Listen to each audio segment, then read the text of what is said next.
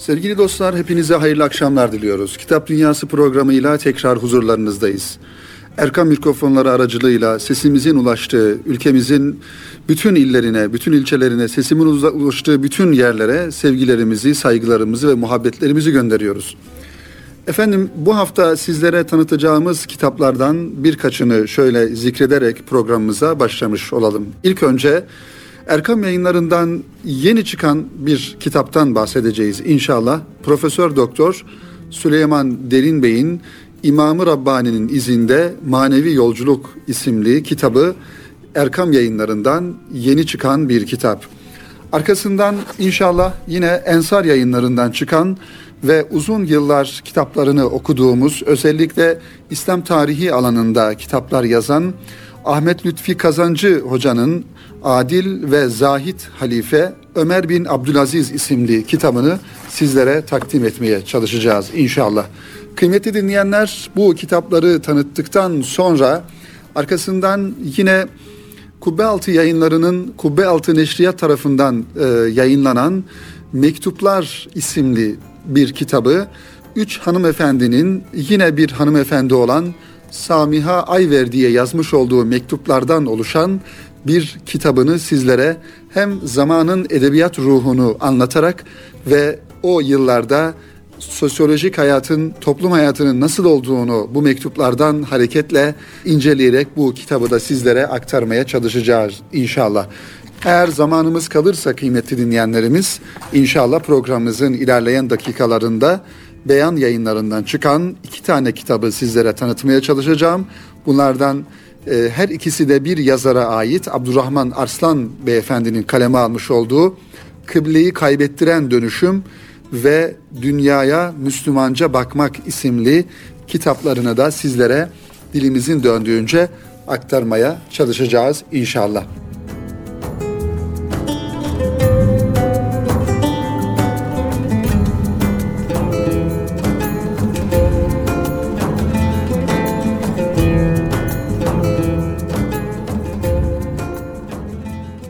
Sevgili dostlar, Erkam Yayınları'nın tasavvuf kitaplığına eklenen yeni bir kitaptan bahsederek inşallah programımızı başlatmış bulunuyoruz. Profesör Doktor Süleyman Derin ismini her birimiz Altınoluk dergisinin sayfalarından Hacegan'dan Mektuplar isimli başlığıyla yazmış olduğu yazılardan tanıyoruz. Ve muhterem hocamızın Erkam Yayınları'ndan e, çıkan İbn Acibe'nin tefsirinde Seyr-i Sülûk isimli kitabı da tasavvuf adına önemli bir akademik çalışma kıymetli dinleyenler. Ve tabii ki Manevi Yolculuk, İmam Rabbani'nin izinde Manevi Yolculuk isimli kitabı da e, muhterem müellifin bu Altınoluk dergisinde yayınlanan yazılarının bir araya getirilmiş ve farklı e, ilavelerin de olmuş olduğu bir e, kitap halinde yayınlanmış oldu.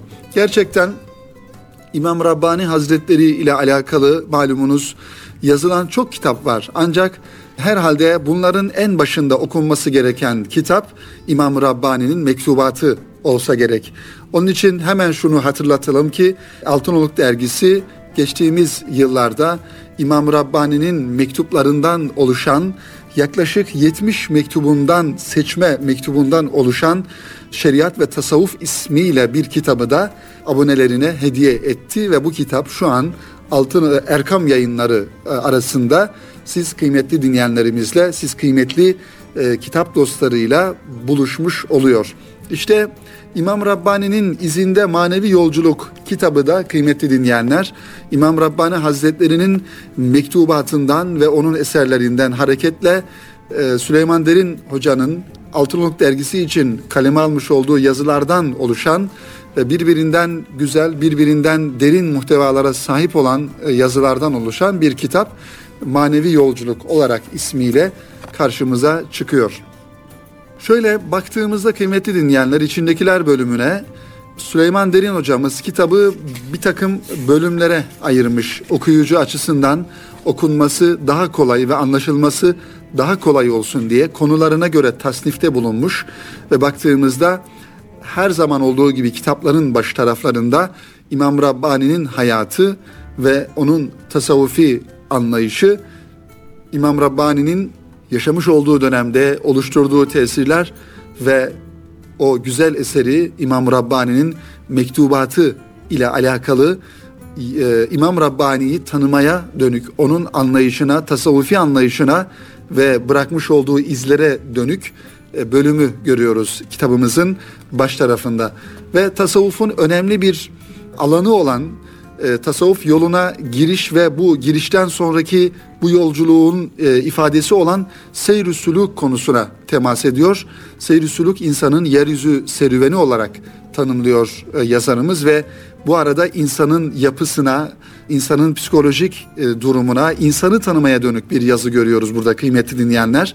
Ve maneviyat yoluna girmenin şartlarının neler olduğunu anlatıyor ve tasavvufi hayatın temeli ilimdir diyor Süleyman Derin hocamız ve kamil mürşit hassasiyeti maneviyat yolunun edepleri, mürşidi kamile karşı müridin içinde olması gereken edepleri burada görmüş oluyoruz. Ve tabii ki İmam-ı Rabbani Nakşi yolunun önemli simalarından birisi elbette ki, hatta tabirimiz belki biraz yanlış anlaşılmasın, köşe taşlarından bir tanesi kıymetli dinleyenler. İmam-ı Rabbani, Bahâeddin Nakşibend ve baktığımızda daha sonraki dönemlere baktığımızda Ubeydullah Ahrar Hazretleri, Tahal Hakkari, Tahal Hariri ve Muhammed Esad Erbilî gibi büyük Allah dostları Nakşi silsilesinin önemli simalarından bazıları. İşte İmam Rabbani Hazretleri de gerek bırakmış olduğu o tasavvufi anlayış itibariyle ve gerekse yazmış olduğu mektuplarından ve eserlerinden baktığımızda bırakmış olduğu o güzel izler itibariyle tasavvuf yolunda, Nakşi yolunda özellikle önemli bir simadır. O yüzden hocamız burada başlarken bu bölüme Nakşi yolunun özelliklerinden bizlere bahsediyor ve İmam-ı Rabbani'nin dilinden Nakşilik isimli yazıyı bize naklediyor ve hizmetin nasıl olması gerektiğini, Nakşilikte seyr-i sülûkun amacı ve tasavvufun esaslarını ifade ediyor kıymetli dinleyenlerimiz.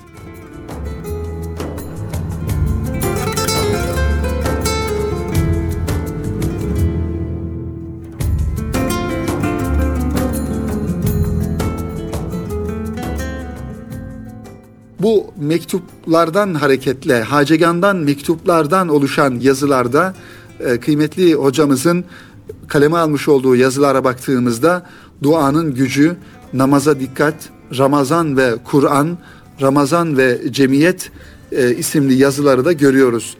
Dinde muhabbet ve sevgi, Cenab-ı Hakk'ı sevmek ve Cenab-ı Hakk'ın dışındaki varlıklara olan muhabbetin nasıl olması gerektiğini anlatıyor ve küfür ehlinden ve onların adetlerinden uzak durmanın ehemmiyetine dikkatimizi çekerken aynı zamanda İmam Rabbani'nin dilinden Peygamberimiz isimli yazıda dikkatimizi çekiyor burada kıymetli dinleyenlerimiz. Bu yazıdan bölümler biraz sonra inşallah sizlere takdim etmeye çalışacağım. İmam Rabbani Hazretleri Allah Resulü Efendimiz'i nasıl tanımış ve onun dilinden Peygamber Efendimiz bizlere nasıl aktarılmış, bunu biraz sonra inşallah sizlere aktarmaya çalışacağım. Ve tabii ki tasavvufun içerisinde bilinmesi gereken önemli kavramlar gözümüze burada çarpıyor kıymetli dinleyenler. Uzlet ne demek? Bu buna dikkatimizi çekiyor. Şükür, emri bil maruf ve nehyanil münkerin ne olduğunu anlatıyor bize. Tasavvufta rıza, sekir ve sahv, vahdeti şuhud, vahdeti vücut konularına temas ediyor. Zikir konusu tabii ki burada önemli bir mevzu. Şeytan ve nefis ile cihadın nasıl olması gerektiğini ve bir Müslümanın içinde olması gereken ihlasın hangi seviyede, hangi şekilde olması gerektiğini anlatıyor. Ve şeriatta ihlası yakalamak nasıl olur? Bunun da bize ipuçlarını veriyor.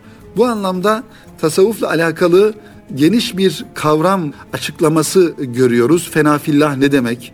Velayet ve nübüvvet ne demek? Velayet ve keramet ne demek?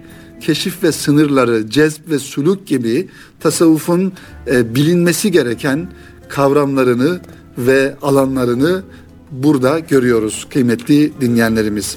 Ve kitabımızın son bölümlerine baktığımızda yine de kendi tasavvufi anlayışımızı ve tasavvuf yolunu öğrendikten ve bu muhtevadan okuduktan sonra hocamız diğer mistik akımlara da kısmen de yer veriyor ve başka dinlerde gayrimüslimler dediğimiz veya farklı inançlarda bu buna benzer tasavvuf olmasa da tasavvufa benzer bir takım akımlara da genel kültür anlamında bizlere tanıtıyor kıymetli dinleyenlerimiz. Efendim, İmam-ı Rabbani Hazretleri'nin dilinden Peygamber Efendimiz'i nasıl ifade ettiğine baktığımızda şu satırlara yer veriyor yazarımız ve şu ifadeleri görüyoruz.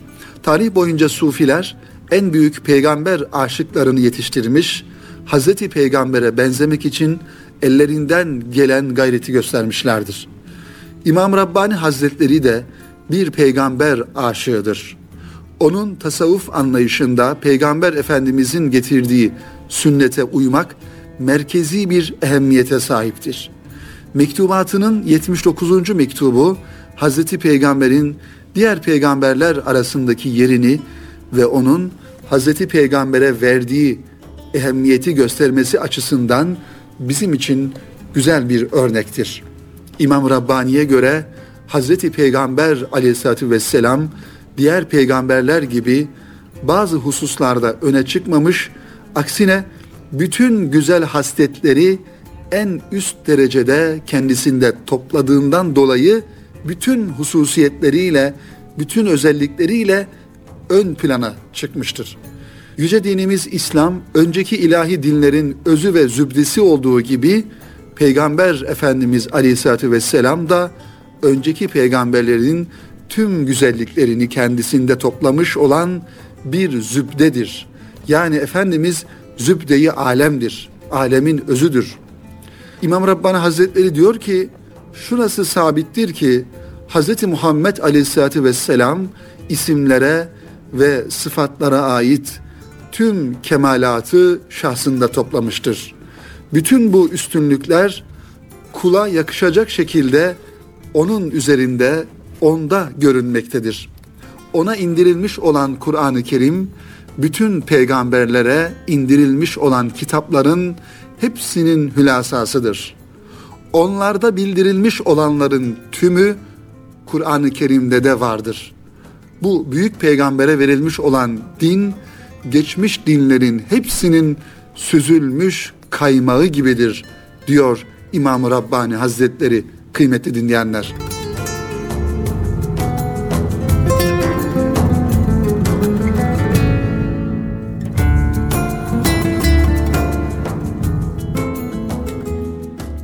Hak olan, doğru olan bu dinin bildirdiği her iş, geçmiş dinlerde bildirilen amellerden, işlerden seçilerek alınmıştır.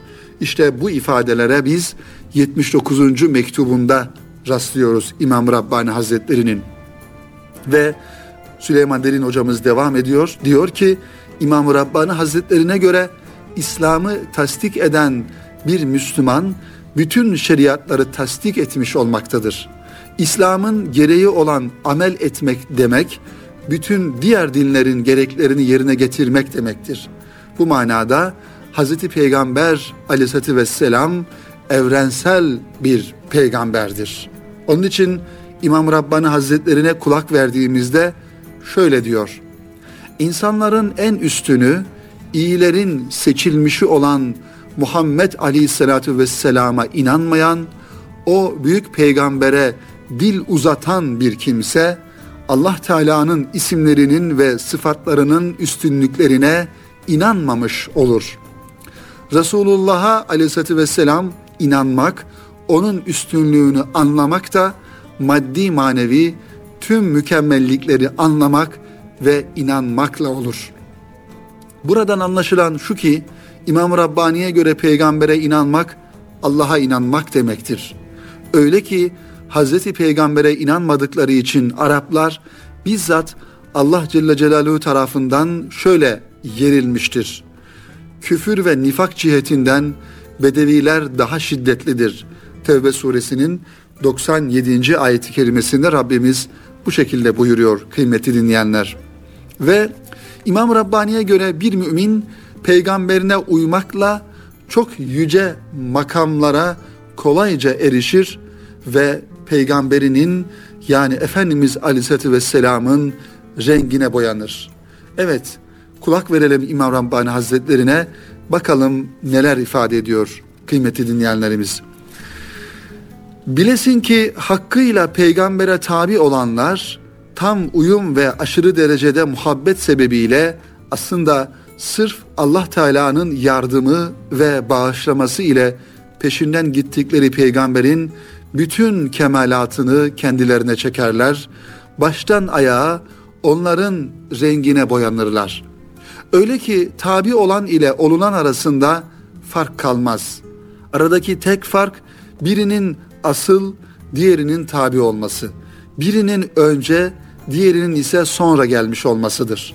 Bu ümmet, diğer ümmetler arasında tabilikleri sebebiyle bu tecelliye eren ve büyük bahtiyarlık ile şeref bulan tek ümmettir. Bu nedenle en hayırlı ümmet olmuştur. Bunun için Muhammed ümmetinin alimleri İsrail oğullarının peygamberleri gibidir diyor İmam Rabbani Hazretleri. Hazreti Muhammed Aleyhisselatü Vesselam Efendimizin ümmeti olan bizleri ona uyan, onunla şereflenen ve onun rengiyle boyanan ümmetini tarif ederken kıymetli dinleyenler. O yüzden Efendimiz Aleyhisselatü Vesselam'a tabi olan bir ümmet olarak ne kadar şerefyab olduğumuzu, aslında ne kadar şerefli olduğumuzu biz hem bu satırlardan hem de Peygamber Efendimiz Aleyhisselatü Vesselam'ın hadisi şeriflerinden de görmüş oluyoruz. Muhammed ümmetinin ne kadar şerefli bir ümmet olduğunu kıymetli dinleyenler. Ve ahir zaman peygamberine uyan, onun yolundan giden, onun sünneti seniyyesine samimi ve ihlasla bağlanan e, ümmet olarak inşallah Efendimiz Aleyhisselatü Vesselam'ın kıyamette Livaul Hamd sancağı altında ve onun şefaatine nail olarak Cenab-ı Hakk'ın cemalini onunla beraber seyretmiş oluruz kıymetli dinleyenler.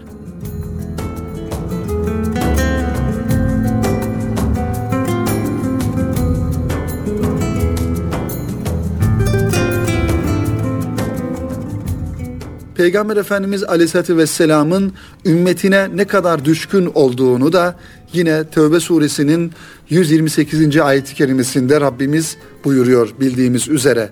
Efendimiz Aleyhisselatü Vesselam'ın bize ne kadar düşkün olduğunu, ne kadar ümmetini sevdiğini ve ümmetinin başına gelecek olan bir sıkıntıdan dolayı onun ne kadar üzüleceğini de Cenab-ı Hak ifade ediyor.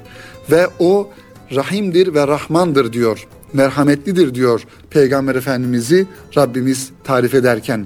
Ve bu tanımlama, bu sıfatlar aynı zamanda Cenab-ı Hakk'ın kendisine has olan sıfatları, Rahman ve Rahim olması, merhametli olması, aynı sıfatı Rabbimiz bu ayeti kerimede peygamberi için, yani bizim peygamberimiz için kullandığına göre Efendimiz'in yüce şerefi ve ona ittiba eden, ona uyan ümmetinin de yüce şeref içerisinde olduğunu da buradan anlıyoruz. İnşallah Rabbimiz kıymetli dinleyenler bizleri Peygamber Efendimiz'e layık olan, onun yolundan, izinden giden ve onun sünneti seniyyesine sımsıkı sarılan insanlardan, Müslümanlardan ve ümmetinden eylesin. Hele hele şu zamanlarda Resulullah Efendimiz'in o güzel ahlakının, o güzel anlayışının, o yüce çağrısının, mesajının en çok ihtiyaç duyulduğu şu zaman diliminde yine de dua ediyoruz ki Rabbimiz ümmeti Muhammed'e birlik, beraberlik, dirlik ihsan eylesin inşallah kıymetli dinleyenlerimiz. Ömer bin Abdülaziz rahmetullahi aleyhi anlatan Ahmet Lütfi Kazancı hocanın kaleme almış olduğu Adil ve Zahid Halife üst başlığıyla Ensar Yayınları'nın neşretmiş olduğu bir kitaptan inşallah kısaca bahsetmeye çalışacağız sizlere. Kıymetli dinleyenler, Efendimiz Aleyhisselatü Vesselam'ın Dar-ı Beka'ya irtihalinden sonra malumunuz halifeler dönemi başlıyor. İlk halife Hazreti Ebu Bekir ve Hazreti Ömer, Hazreti Osman, sonrasında Hazreti Ali radıyallahu anh halifelik görevlerini e, yaptıktan sonra yine halifelik elbette ki devam ediyor. Müslümanların yaşamış olduğu bir takım üzücü hadiseler, sancılı olaylar, İslam tarihine baktığımızda tarih sahnesinde bunları görmüş oluyoruz. Ancak bu halifeler içerisinde, daha sonra gelen halifeler içerisinde Ömer bin Abdülaziz gerçekten farklı bir yeri, farklı bir idari dehası olan, devlet başkanlığı yapan, halifelik yapan bir insandı.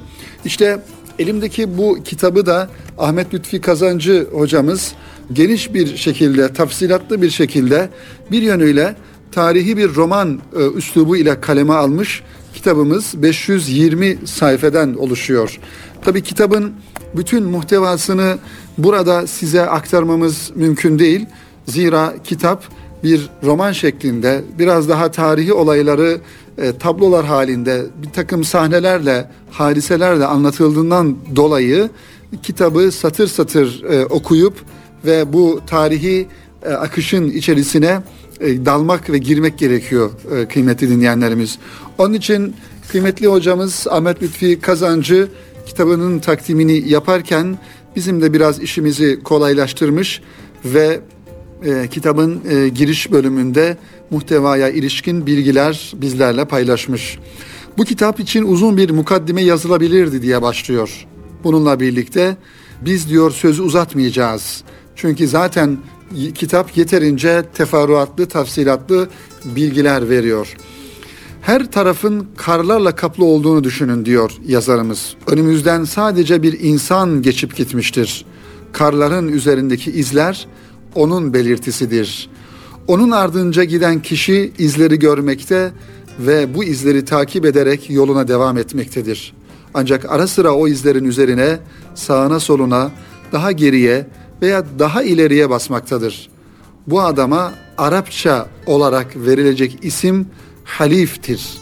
Halif, yani önden gidenin ardınca gelen. Onun için Efendimiz Aleyhisselatü Vesselam'ın arkasından bir yönüyle onların, onun adımlarına, onun izlerine bizzat adım adım basarak giden insanlar anlamında halife ismini de, kelimesini de buradan anlamış oluyoruz. Bir de ilk defa gidenin izlerini bozmamak için özel bir gayret sarf eden, ayağını onun bastığı yerlerin dışına basmamaya itina gösteren ikinci bir insan düşünelim.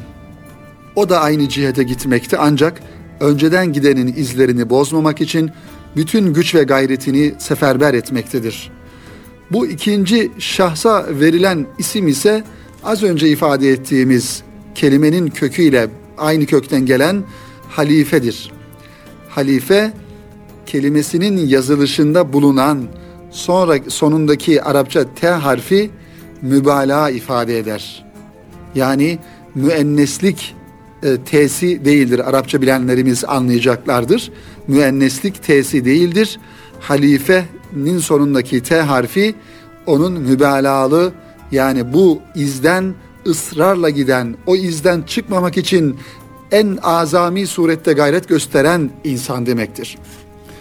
Resulullah Aleyhisselatü Vesselam Efendimizin halifesi denildiği zaman kıymetli dinleyenler, onun bıraktığı dine, bu dinin uygulanmasındaki inceliklere gücünün yettiği kadarıyla sahip çıkan, artırma, eksiltme, değiştirme yapmadan olduğu gibi uygulama çabasında olan insana halife deniliyor. Mesela sevgili Peygamberimiz, amellerin en değerlisi hangisidir sorusunu ilk vaktinde kılınan namazdır şeklinde cevaplamış, kendisi de bu konuya titizlikle riayet etmiştir. Hülefai Raşid'in devrinde yapılan uygulama budur. Emevilere gelince onlar namazları kasıtlı olarak son vaktine kadar beklettikten sonra ve artık diğer namazın vaktinin gireceği sırada kılmaya başlamışlar. Hatta bunda ısrar etmişlerdir. Velid bin Abdülmelik devrinde bir cuma namazı için mescide gelen ve ikindi vaktinin gireceği zamana kadar bekleyen Zeyd bin Haris Et-Temimi dayanamaz ve ayağa kalkarak bu namazı bu zamana kadar bekletmenizi size Hazreti Peygamber emretmedi. Yüce Allah ise Hazreti Muhammed Aleyhisselatü Vesselam'dan sonra bir başka peygamber göndermedi.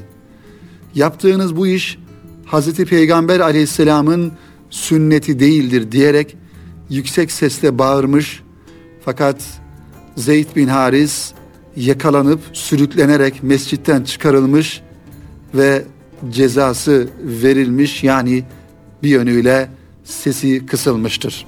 Emeviler döneminde maalesef böyle bir uygulama ortaya çıkmış.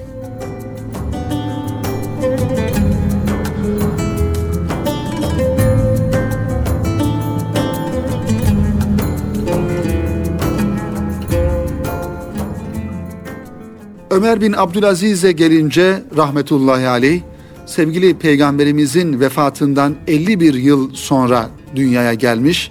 Peygamber Efendimiz'i görmek bir tarafa, onun ashabından pek az insanla tanışabilmiş. Efendimizin vefatından seksen dokuz yıl sonra hilafet makamına getirilmiştir. İslam'ın güzelliklerine ait her şey Ömer'in yakın akrabası olan Emeviler tarafından talan edilmiş, yakılıp yıkılmış, harabeye çevrilmiş haldedir. Bu adamlar, yani Emeviler, gerek Mekke günlerinde gerekse Medine hayatında Resulullah Aleyhisselatü Vesselam Efendimiz'i ve dolayısıyla İslam'ı bir kaşık suda boğabilmek için defalarca asker çekip gelmişler. Kendileri başa geçince de İslami değerleri maalesef tanınmaz hale getirmişlerdir. Kıymetli dinleyenlerimiz, işte Ömer bin Abdülaziz Hazretleri tam anlamıyla bir halifedir. Ancak onun yükü diğerlerinden, yani diğer dört halifeden çok daha ağır. Çünkü diğer dört halife Nebi-i Muhterem Efendimiz Aleyhisselatü Vesselam'la beraber yıllar yılı birlikte bulunmuş, onun yolunu başkasından duyarak değil, gözleriyle görerek, bizzat tecrübe ederek ve beraberce yaşayarak öğrenmişlerdir. Bu bakımdan büyük halifenin, yani Ömer bin Abdülaziz'in işi gerçek anlamıyla zordur.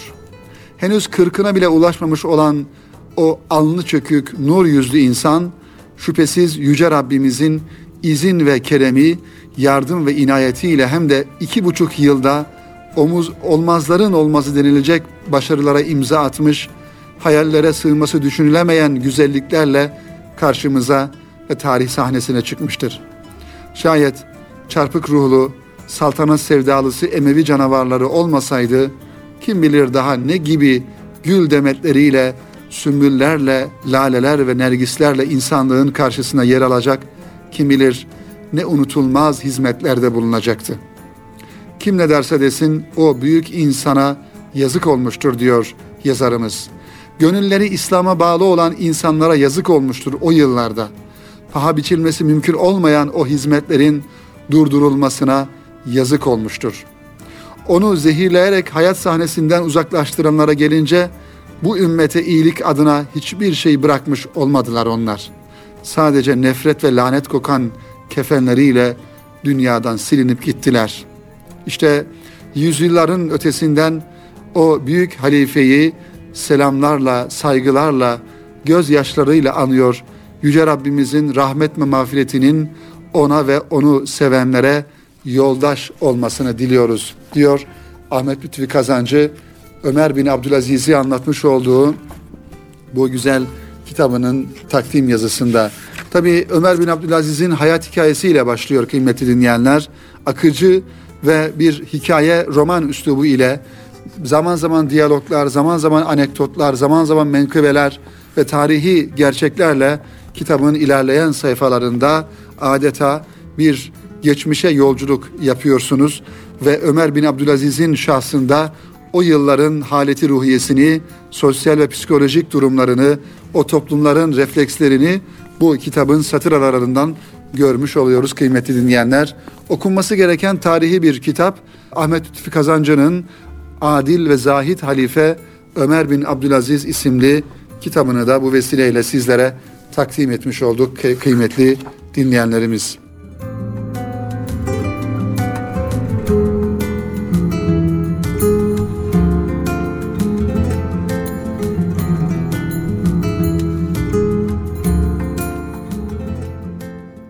Efendim diğer bir kitaba, daha doğrusu diğer iki kitaba geçerek inşallah programımızı devam ettirelim. Biraz da Müslümanların e, zihin dünyasına hitap eden Dünyaya Müslümanca Bakmak, Abdurrahman Arslan'ın bir kitabı ve diğer kitabı ise Kıbleyi Kaybettiren Dönüşüm. Yine Abdurrahman Arslan'ın Beyan Yayınlarından iki bin on altı yılında çıkan iki tane kitabı. Yazar ve düşünür Abdurrahman Arslan günümüzde yaşanan tartışmalı konulara eleştirel bakış açısıyla bakıp yeniden yorumlamamızı ve günümüz hadiselerini yeniden değerlendirmemizi sağlıyor bu iki kitabın vesilesiyle. Bu kitap, kıymetli dinleyenler, yazar Abdurrahman Arslan'la yapılan röportajlardan oluşuyor. Kıbleyi Kaybettiren Dönüşüm ve Dünyaya Müslümanca Bakmak, modernlik, liberalizm, İslamcılık, dünyevileşme, edep, ulus devlet gibi konuları anlama yolunda biz okuyuculara, kitap severlere bir bakıma kılavuzluk yapıyor. iki binli yıllardan önce Müslümanlar siyasal konular, kısmen iktisat üzerine söz söylerken bunlardan çok daha fazla bir Müslümanın dünyada ne için var olduğunu, nasıl yaşaması gerektiğini tartışırlardı. Müslümanların bilhassa modern hayatta nasıl bir gündelik hayat yaşaması gerektiği temel kaynakların yanında kıssalarla, menkıbelerle, modernist yorumlarla bol bol ele alınırdı. Modern hayatın da ötesinde dünyada Müslüman varlığı üzerine konuşan İslami kesim vardı. iki binli yıllardan sonra İslami hayat yaşamaktan çok iktidarda, Müslümanların bulunmasının getirdiği sorunlar üzerine yazılanlar ağırlık kazanır oldu. Haliyle İslami hayat yaşama teklifleri İslamcı iktidarı laiklerin önüne atmak manasına gelecekti. Sorunları, İslami olanı öne çekme kaygılarını bir süreliğine erteledik ve hala ertelemeye devam ediyoruz. Abdurrahman Arslan Bey'in Beyan Yayınlarından çıkan iki adet söyleşi kitabı, Dünyaya Müslümanca Bakmak ve Kıbleyi Kaybettiren Dönüşüm, İşte tam da bu eşiği, eşikteki meseleleri, eşiğin iki tarafını ele alan konulardan oluşuyor. Asım Öz'ün titiz editörlüğünde Türk kültür hayatına kazandırılan kitaplar, İslamcılık açısından da bir manada faydalı kaynak olarak görülebilir.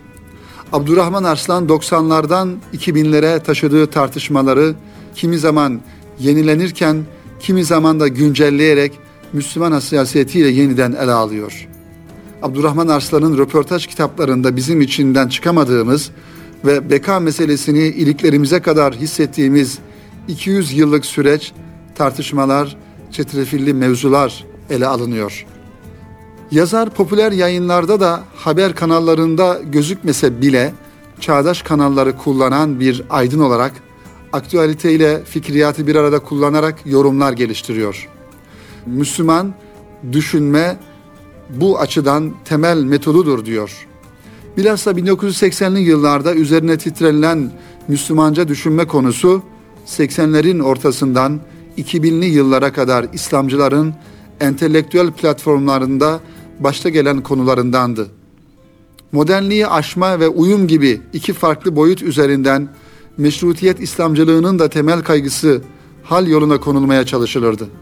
doksanlı yıllarda İslamcıların modernlikle ilişkide neoliberal İslamcılığın temel kavramları birlikte yaşama, hoşgörü, ötekileştirmeme ve çok kültürlülük gibi konular etkili olmuştu. Tabii burada siyasal zemine yapılacak baskıların da etkisi vardı.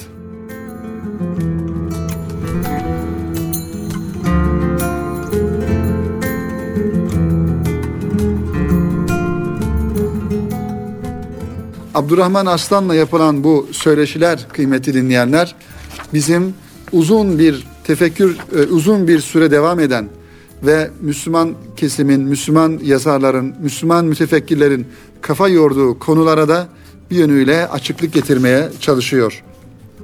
Ve bu, bu manada görüyoruz ki Abdurrahman Arslan klasik İslamcılığı ihmal etmiyor. Başta Seyit Kutup olmak üzere klasik İslamcılığın yeni meseleler üzerinden değerlendirmeler yapıyor. Bu açıdan güncel plandaki fikir hareketlerini, Batı'yı takip eden Arslan, köklerle bağlantısını sürdürerek karşılaştırmalı okumalar yapıyor. Arap Baharı, Arap Baharı'ndaki emperyalist damar, bin dokuz yüz altmış sonrası tercümeler de Abdurrahman Arslan'ın ele aldığı konular arasında. Şehirleşme, dünyevileşme, mülkiyet ve muhafazakarlık gibi meseleler ve Müslümanların kamudaki varlığının perçinleşmesiyle, perçinlenmesiyle çok sık gündeme gelir. Haliyle yazar bu tartışmaların da içine girer. Moderniteyi yeniden, yeni gözlüklerle incelemeye devam eder. Moderni nasıl monte ettiğimizden, Müslümanın yalan söylemeyeceği, Müslüman kadının makyaj yapmayacağı, Müslümanların güvenlikli sitelerde yaşamayacağı konuları iki bin on birde bile tartışır. Abdurrahman Arslan'ın söyleşileri AK Parti iktidarına giderken iktidar sürecinde Müslümanların, aydınların, Kemalistlerin hangi fikirleri ele aldıklarını, hangi konuları tartıştıklarını, İslami düşünceyi anlamak için önemli bir kılavuz olarak görülüyor kıymetli dinleyenlerimiz. Tabii öte taraftan baktığımızda Müslümanın fikir ve zihin dünyasını geliştirici bu manada kitapları şöyle yakın tarihi de harmanlayarak özellikle yakın tarihe ait kavramların da derinlemesine onlara inerek, onları anlayarak, yani modernite ne demektir, postmodern, modernizm, postmodernizm, liberalizm, neoliberalizm, emperyalizm gibi kavramları da çok derinlemesine anlamak açısından bu ve benzeri kitapların mutlaka yeni nesil tarafından okunması gerektiğini ifade edelim kıymetli dinleyenler. Şüphesiz okumalarımızı yaparken başta birinci derecede okumamız gereken bizim üzerimize, yani bir yönüyle vacip olarak görülen o ilk başta okumamız gereken klasik eserleri, temel eserleri okuduktan sonra da dünyamıza, Türkiye'mize, günümüz hadiselerine, günümüz siyasi, ekonomik veya sosyolojik hadiselere nasıl bakılması gerektiğini ya da en doğru şekilde nasıl bakılması gerektiğini öğrenmemiz açısından bu şekilde güncel fikir kitaplarını da ihmal etmememiz gerektiğinin altını bir kez daha çizelim kıymetli dinleyenlerimiz. Efendim, programımızın birinci bölümüne başlarken ifade ettiğimiz kitaplardan bir tanesi de bir tanesi de Kubbealtı Neşriyat'tan yayınlanan Mektuplar isimli bir kitaptı. Üç hanımefendinin yazmış olduğu, bu hanımefendilerin de kim olduğunu söyleyelim. Safiye Erol, Sufi Huri ve Nezihe Araz'ın Samiha Ayver diye yazmış oldukları o dönemdeki edebi mektuplardan oluşan bir kitabı sizlere tanıtmaya çalışacaktık. Ancak zamanımız burada, bize ayrılan süre sona erdi. İnşallah bu kitabı da önümüzdeki haftaki programa bırakalım. Ve bu akşamlık bizden bu kadar diyelim kıymetli dinleyenlerimiz. Önümüzdeki hafta Kitap Dünyası programında tekrar buluşmak ümidiyle hepinize hayırlı akşamlar diliyoruz efendim.